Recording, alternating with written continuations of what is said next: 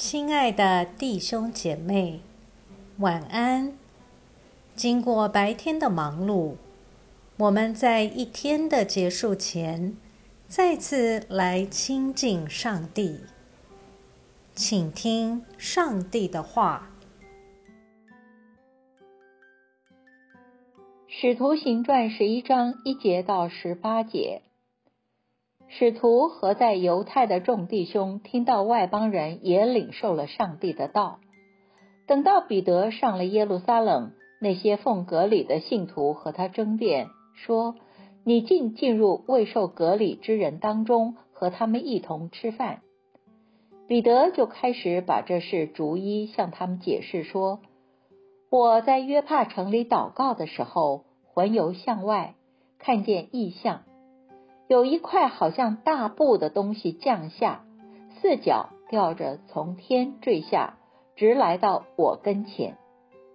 我定睛观看，见内中有地上四角的牲畜、野兽、爬虫和天上的飞鸟。我还听见有声音对我说：彼得，起来，宰了吃。我说：主啊，绝对不可，凡污俗或不洁净的东西，从来没有进过我的口。第二次有声音从天上回答：上帝所洁净的，你不可当作污俗的。这样一连三次，然后一切就都收回天上去了。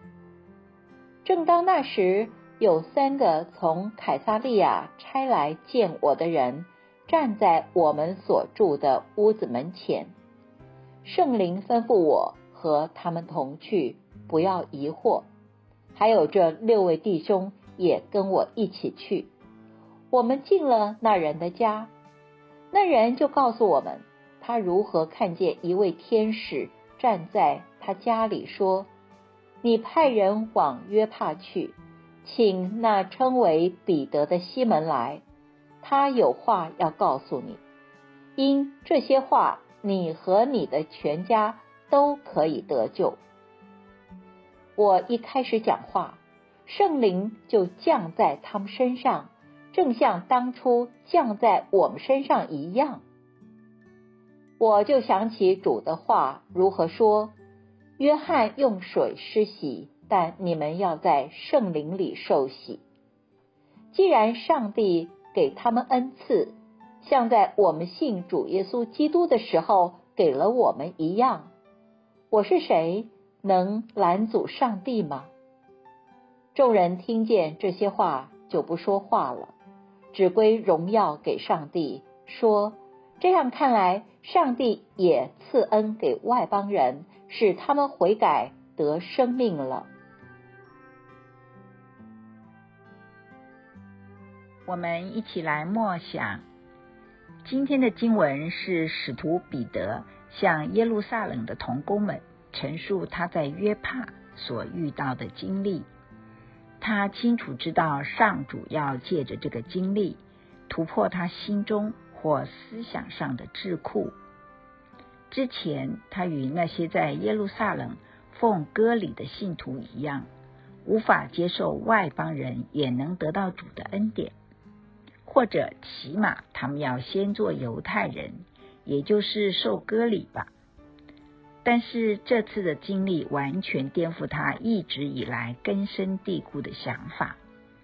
原来上主的恩典是不会专给一个族群，而不给另一个族群的，因为上主的目的是要所有的人得生命。因此，他要将这个经历向他的同工们，尤其是那些领袖们传达清楚。在他最后的结论中说到：我是谁，怎能阻挡上主呢？正因为他及当时教会领袖们这种态度，福音才可以突破种族与地域的限制，让基督的福音成为普世的好消息。所以我们非但不能阻挡上主，更要祷告，希望上主使用我们，成为别人生命的祝福。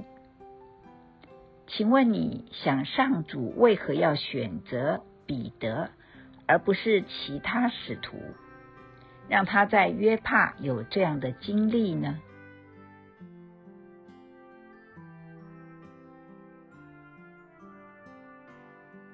请默祷并专注默想以下经文，留意经文中有哪一个词、哪一句话特别感触你的心灵，请就此领悟，以祈祷回应，并建议将心得记下。使徒行传十一章十八节，众人听见这些话，就不说话了，只归荣耀给上帝，说：这样看来，上帝也赐恩给外邦人，使他们悔改得生命了。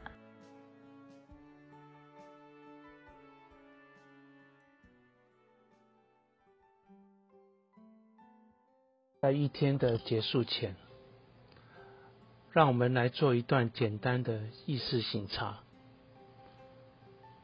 请轻轻的闭上你的眼睛，反复的深呼吸，放松身体，也放松心情。求主光照你，回顾一下今天可有感恩的事，今天可有感到不被祝福的事，今天我需要与谁和好？耶稣是否邀请我明天要如何调整自己？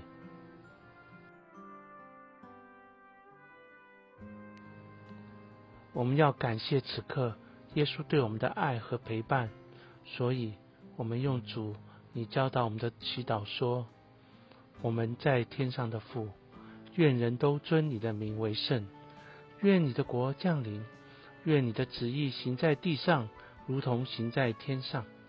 我们日用的饮食，今日赐给我们，免我们的债，如同我们免了人的债，不叫我们遇见试探，救我们脱离凶恶，因为国度、权柄、荣耀，全是你的，直到永远。阿们。